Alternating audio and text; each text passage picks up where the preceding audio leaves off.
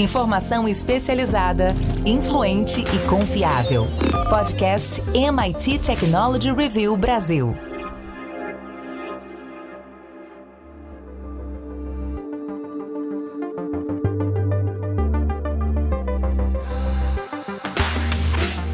Olá, eu sou André Miceli e esse é mais um podcast da MIT Technology Review Brasil. Hoje eu, Rafael Coimbra e Carlos Aros vamos falar sobre como os algoritmos conspiram. A inteligência artificial pode formar cartéis digitais para maximizar os lucros das suas empresas. Esse podcast, meus amigos, é oferecido pelo Size e pela Salesforce. Fique ligado, nessa última sexta-feira, dia 19 de novembro, começou a nossa Black Week. Vai lá em www.mittechreview.com.br barra assine para conhecer as promoções e pacotes, enfim, tudo que a gente está fazendo por lá.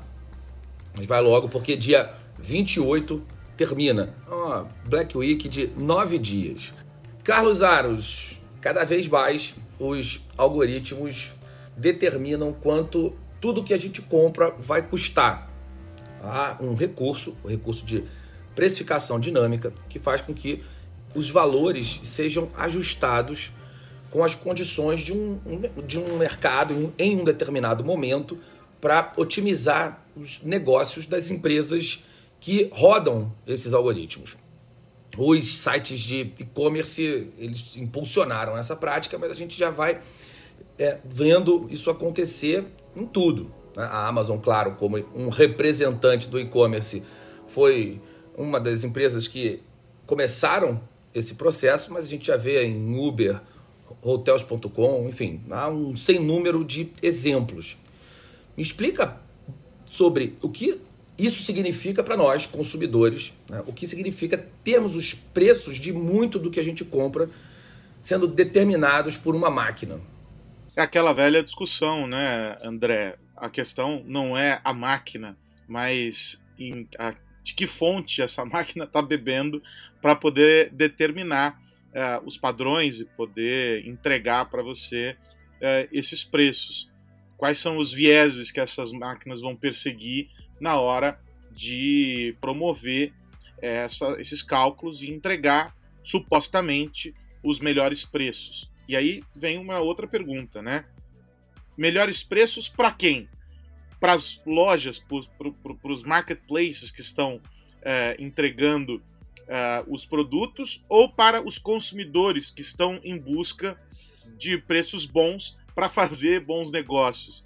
Essa é a discussão, porque os pesquisadores é, começam a, a, a investigar exatamente que tipo de dados estão sendo levados em conta e que parâmetros estão sendo perseguidos por esses algoritmos para poder entregar esses preços. Né? A gente pode colocar aí vários aspectos para além do tradicional da tradicional oferta e demanda. E é justamente esse o ponto. As máquinas elas determinam esses preços e por um momento para as empresas foi extremamente relevante, porque era possível mapear e olhar o, a concorrência, olhar o entorno e dizer, bom, agora eu consigo sair na frente porque eu tenho tais fatores como vantagem, então eu vou pressionar e vou derrubar um pouquinho mais o preço. A gente está vivendo aqui é, o, o, momento que antecede a Black Friday e a gente não vai precisar investigar muito, é, basta abrir aí alguns sites de compra, uns, alguns comparadores de preço que usam dessa mesma inteligência e nós vamos encontrar essa variação alguns produtos com um determinado preço e outras condicionantes pressionando os preços para baixo ou para cima, a depender é, do portal e a depender é, do padrão de compra que está sendo feito. O grande aspecto aqui, a grande discussão por trás dos algoritmos determinando os preços é a velha discussão, não é? Quem determina é, esses parâmetros? Quais são as regras que esses algoritmos estão perseguindo? e a gente pode perceber que, de alguma maneira, muitas vezes é, há um padrão nesses, nesses preços e a gente precisa encontrar é, uma resposta. E essa resposta ela está escondida em uma montanha de dados. A pergunta para essa resposta é a seguinte: o que está sendo levado em conta pelos sites, pelas plataformas de compras para determinação desses preços? É mais ou menos como se antes a gente vivesse sobre, é, sob a regra daqueles que dominam um determinado mercado. Vários uh, empresários ali criam uh, um, um acordo e vamos trabalhar dentro dessa regra. As máquinas aprenderam a fazer isso, teoricamente, sozinhas. Nós estamos estabelecendo ali um cartel das máquinas, André Miceli. Pois é, eu fico pensando, eu quero perguntar pro, pro Rafa se os vieses que você trouxe uh, podem, de alguma maneira, uh, modificar os preços de forma que determinados grupos tenham condições melhores de, de compra em função de análises históricas. É, a gente sabe, Rafa, é, que há uma grande discussão sobre perpetuação de, do racismo e de alguns comportamentos humanos por algoritmos e a gente tem ali lutado, a indústria tem trabalhado para minimizar e terminar com essas questões. A gente sabe também que não é nada fácil. O que, que você acha? Esses algoritmos podem perpetuar esses vieses sociais? Eles podem, André, e eu acredito que num curto espaço de tempo eles vão seguir perpetuando sim. Mas é, a ideia é que a gente faça uma correção. Só que para fazer essa correção, como o Ario estava falando, precisamos de transparência. Na maior parte das vezes, a gente não sabe o que entra em jogo. Vou dar exemplo. Ontem eu estava aqui para pegar um, um carro de aplicativo e de repente começou a chover. O preço, eu sabia, eu tinha uma referência de preço da corrida normal. E de repente dobrou. Achei caro, esperei mais um pouco, entrei de novo, tinha triplicado o preço. Mas estava aparecendo ali no aplicativo para mim preços mais altos que o normal. Aquilo já era uma indicação que tinha havido uma correção para cima. É a lei da oferta e, e, da, e da demanda. Eu fiz o que? Peguei um bom e velho táxi que saiu por um terço do preço do que eu pagaria nessa corrida com preço dinâmico alterado. Mas ali, como eu disse, havia uma indicação de que o preço tinha sido alterado e eu sabia que isso estava acontecendo por conta de variação climática. Tinha muita gente querendo pegar carro para não pegar chuva.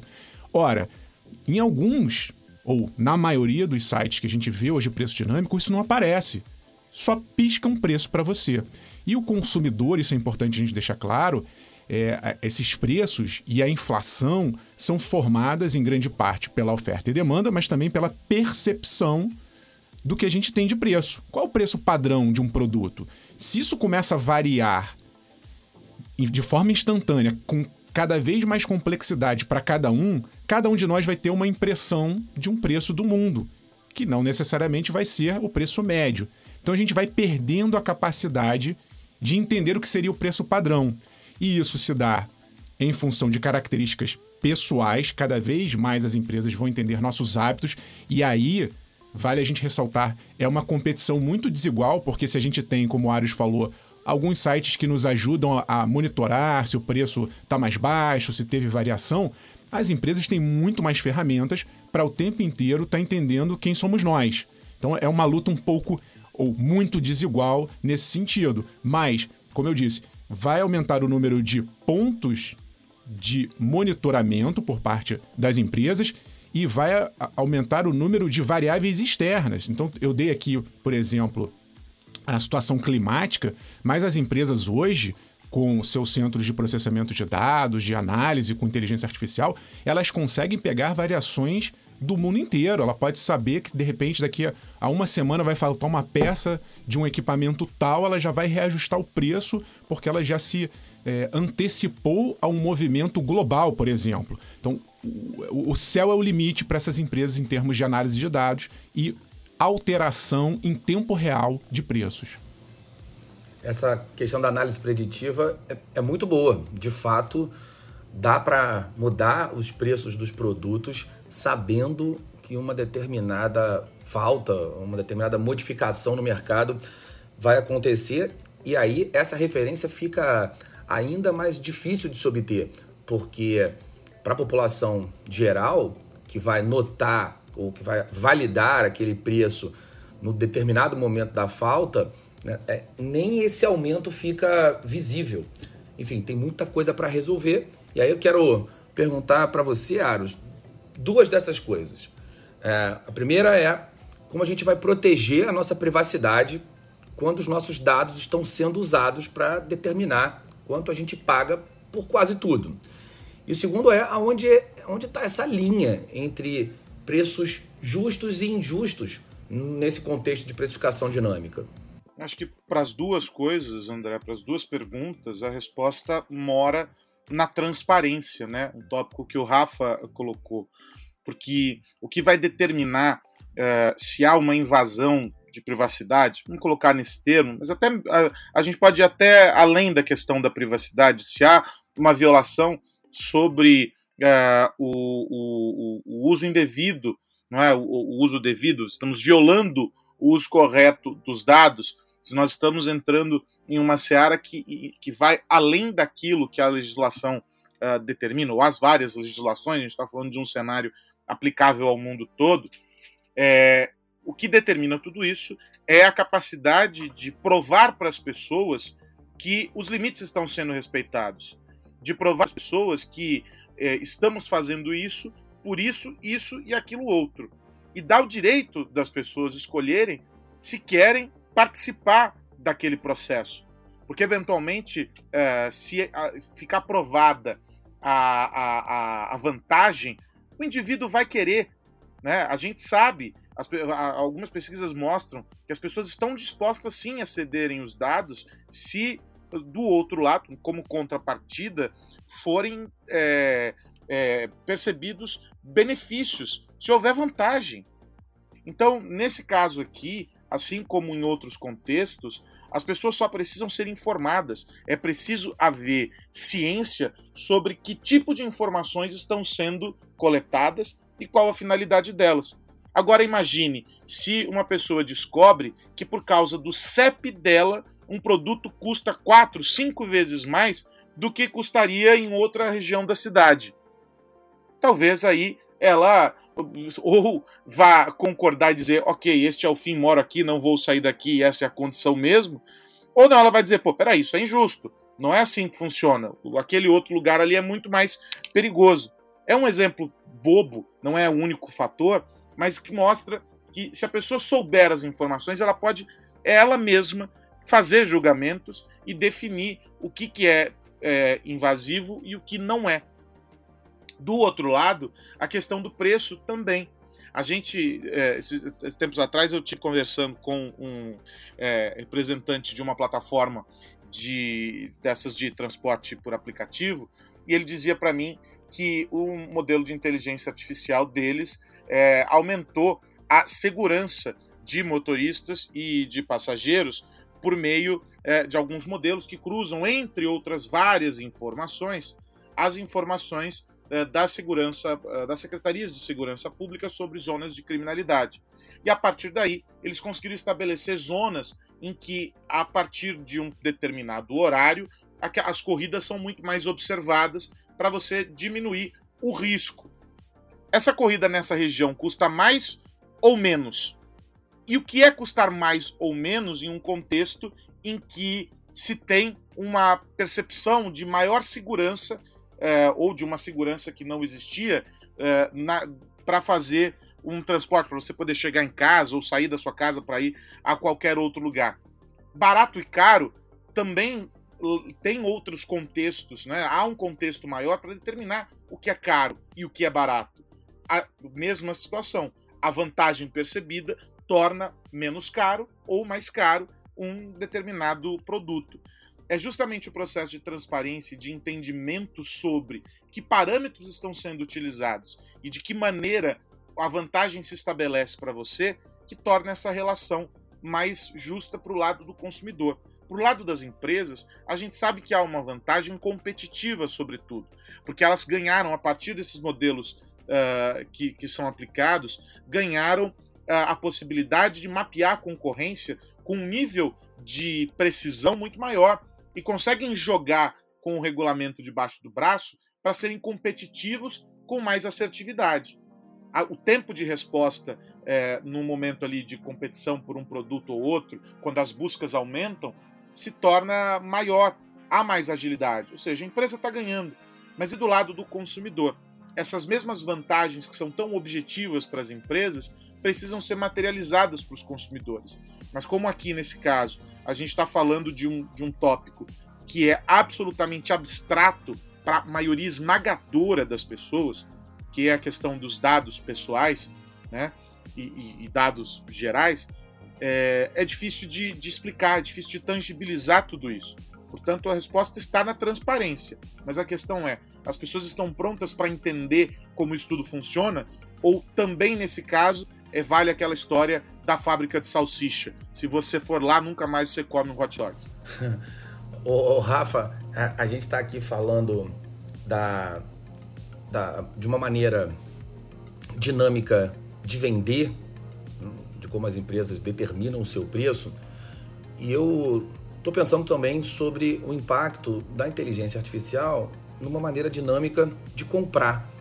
Quando a gente é, olha o funcionamento das bolsas de valores hoje em dia, é, a gente já percebe ali algumas automações, tanto do processo de compra quanto do processo de venda. Eu posso comprar um papel e dizer: olha, é, se esse papel começar a cair e essa queda chegar a, sei lá, 5%, boto uma ordem de venda e aí eu paro de perder. E, só que lá do outro lado, tem alguém que vai receber, é, em algum determinado momento, vai estar ali vendo essas, essas ordens e vai tomar a decisão de comprar.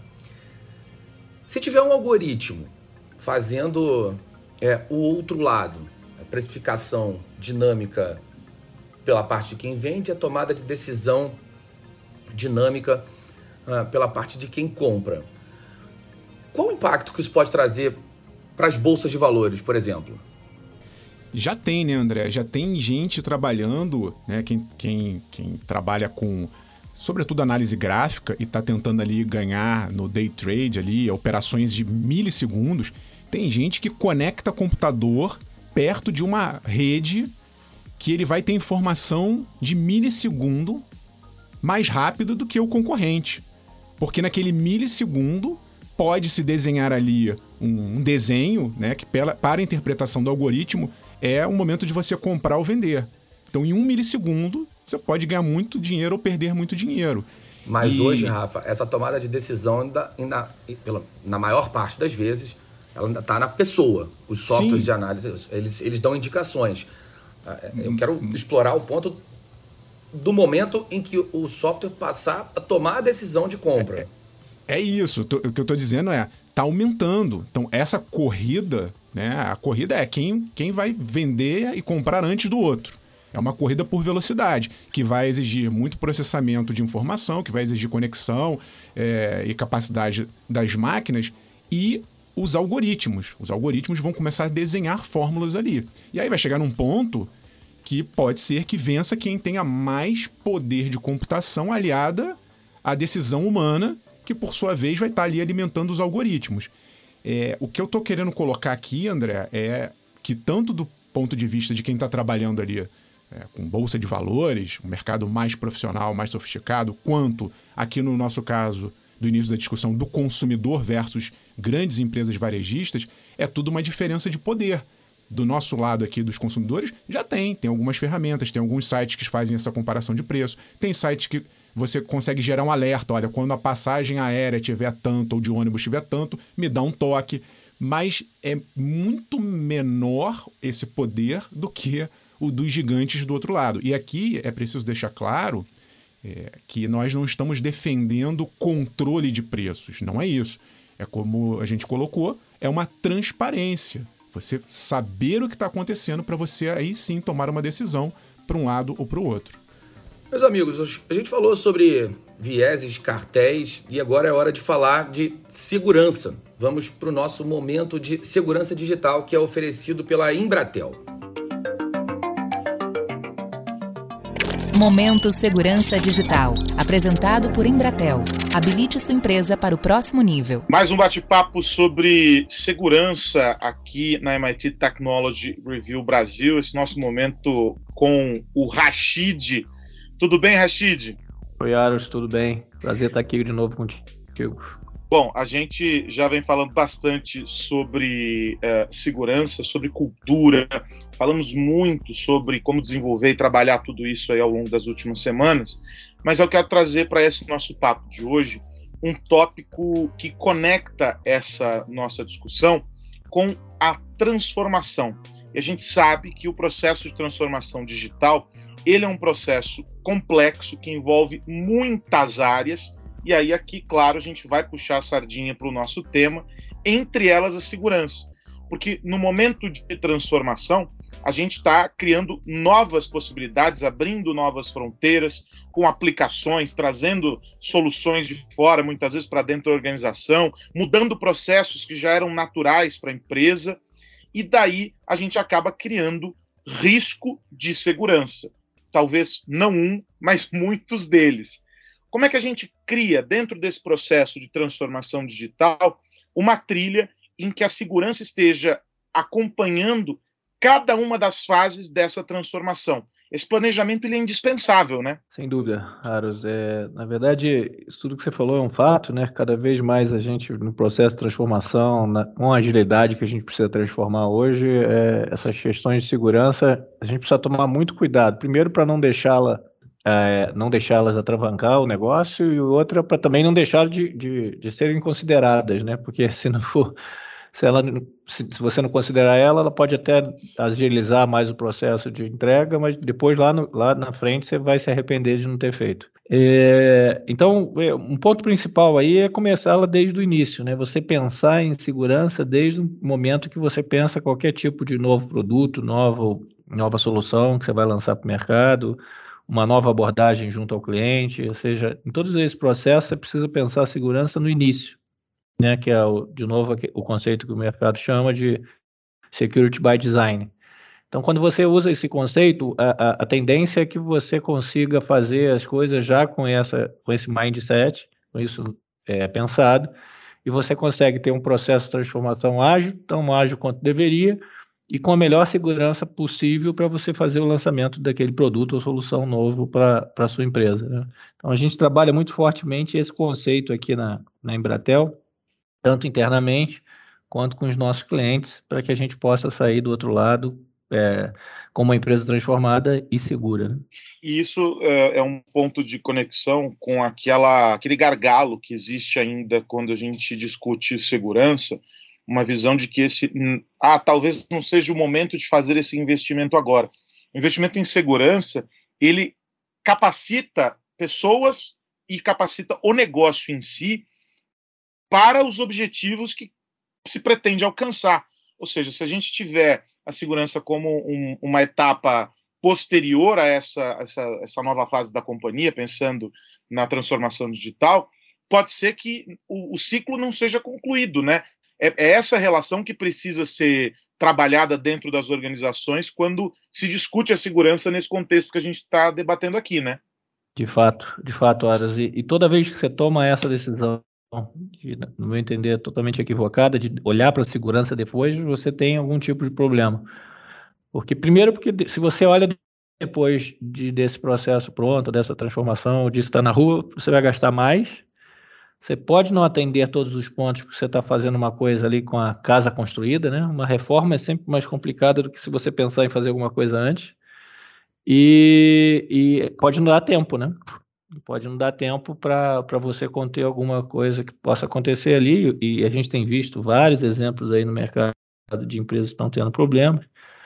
Então, você a, o, a, per, a perda que você vai ter vai ser muito maior em tempo, em, em dinheiro, em, em, com a sua marca. Então, é, você tem que pensar antes, sem sombra de dúvida. É, a, a, segurança é o primeiro passo, e segurança aqui num contexto bastante amplo, como visão de negócio, como risco, ou seja, é preciso ter certeza de que se está investindo em segurança da maneira correta. Muito bom, nosso papo aqui, o momento segurança digital no MIT Technology Review Brasil, com o Mário Rachid, diretor executivo de soluções digitais da Embratel. Rachid, espero que a gente tenha conseguido plantar uma sementinha aí na cabeça dos executivos que estão nos ouvindo.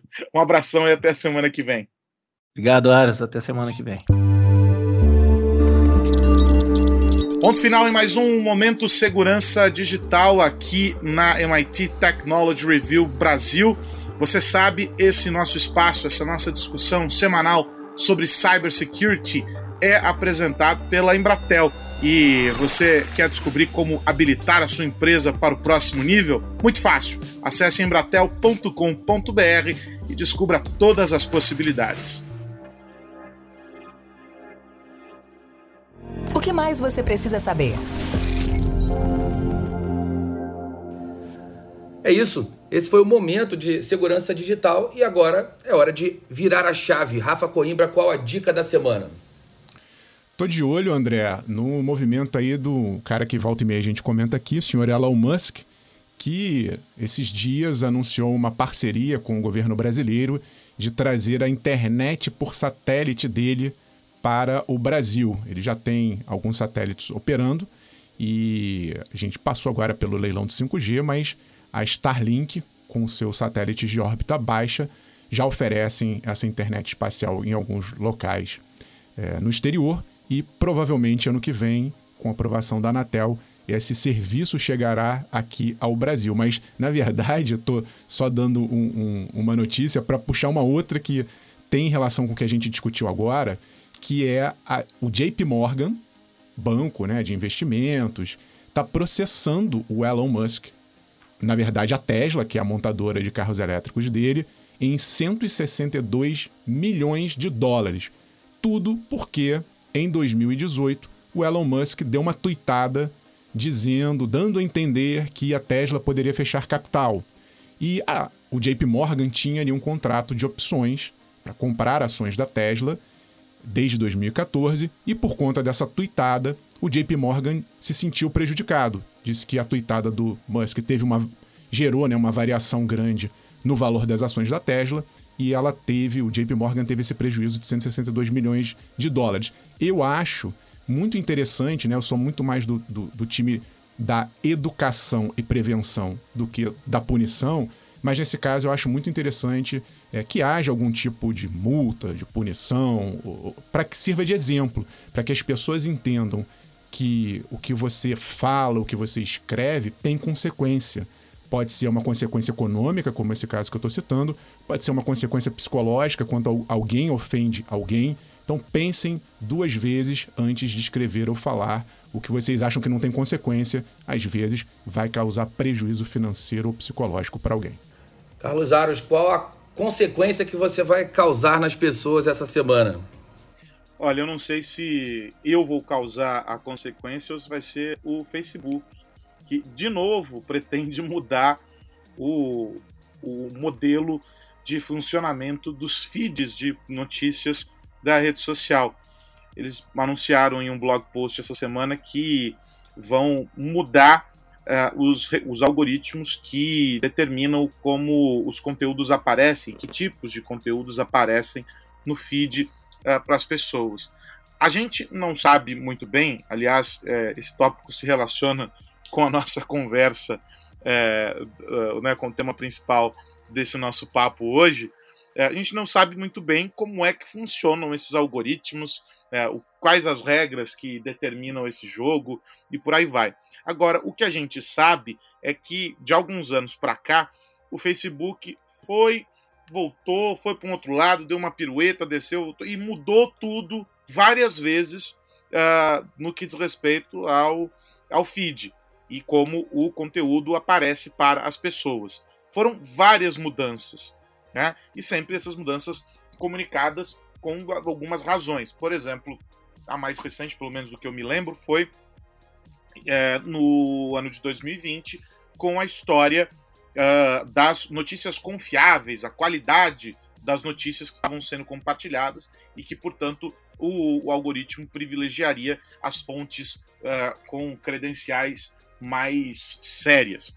Agora, o que o Facebook diz é o seguinte: vamos permitir uh, que as pessoas ajustem suas preferências para aumentar ou reduzir a quantidade de conteúdo que vem de amigos específicos, de grupos e páginas uh, com as quais eles estão conectados, dando supostamente mais autonomia uh, para os usuários. Isso acontecerá, segundo o Facebook, é, em pequena escala. E depois nós vamos aumentar isso para todas as pessoas que estão conectadas à rede social. É interessante uh, esse movimento, a gente não sabe exatamente uh, qual a, a, finalidade, o que está por trás disso tudo, mas é interessante esse movimento uh, e talvez como uma resposta a um, um, um, cansaço das pessoas dessa tutela, da, o algoritmo escolher aquilo que aparece, sem que você possa gerenciar com um pouco mais de autonomia o seu feed, porque afinal de contas é o seu espaço. Você escolhe o que quer ver, com quem você quer se relacionar, o que tipo de conteúdo privilegiar.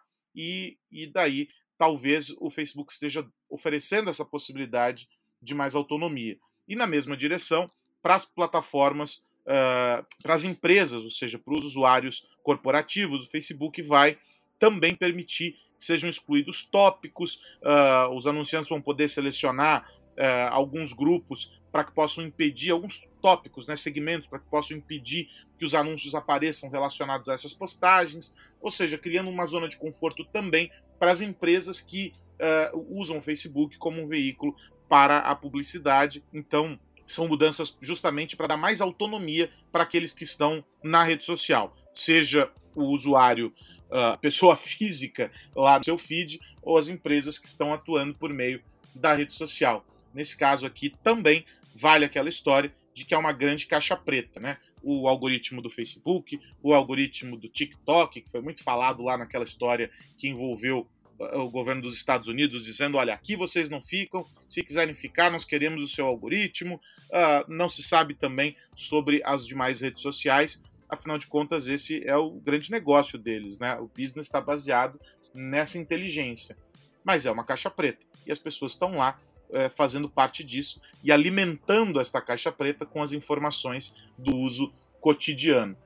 Bom, finalzinho, mas antes de ir, quero lembrar que esse podcast é um oferecimento do SAIS e da Salesforce e também te convidar para participar da nossa Black Week. Vai lá em www.mittechreview.com.br barra assine. Rafa Coimbra, até semana que vem. Abraço, André, Aros e a todos que nos ouvem. Lembrando aí desse, desses belos descontos que estamos dando para você se tornar parte do nosso clube e também convido você a visitar nosso canal no YouTube, muito conteúdo bacana. Temos feito vários webinars de tecnologias impactantes no nosso mundo atual e tem conteúdo bem bacana lá para você conferir. Até já. Carlos Aros, grande abraço, meu amigo. Um grande abraço para você, André, Rafa, um abração e para todo mundo que nos acompanha também um grande abraço. Eu vou fazer cor aqui, vou reforçar a sugestão, dizer que você que nos ouve deve aproveitar esta semana de descontos da MIT Technology Review Brasil. Garanta já a sua assinatura, porque tem muito conteúdo legal. Para além da revista, tem os artigos, tem pesquisa, tem relatório, tem as edições uh, digitais, ou seja, tem um pacotão de conteúdo que você pode consumir para entender como é que a tecnologia está mexendo com a tua vida, com o teu negócio, com a tua profissão. Enfim, aproveite os descontos. Meus amigos, semana que vem tem mais podcast da MIT Technology Review Brasil para gente falar sobre tecnologia, negócios e sociedade. Um grande abraço para todo mundo. Tchau, tchau. Você ouviu o podcast MIT Technology Review Brasil, apresentado por Tech Institute.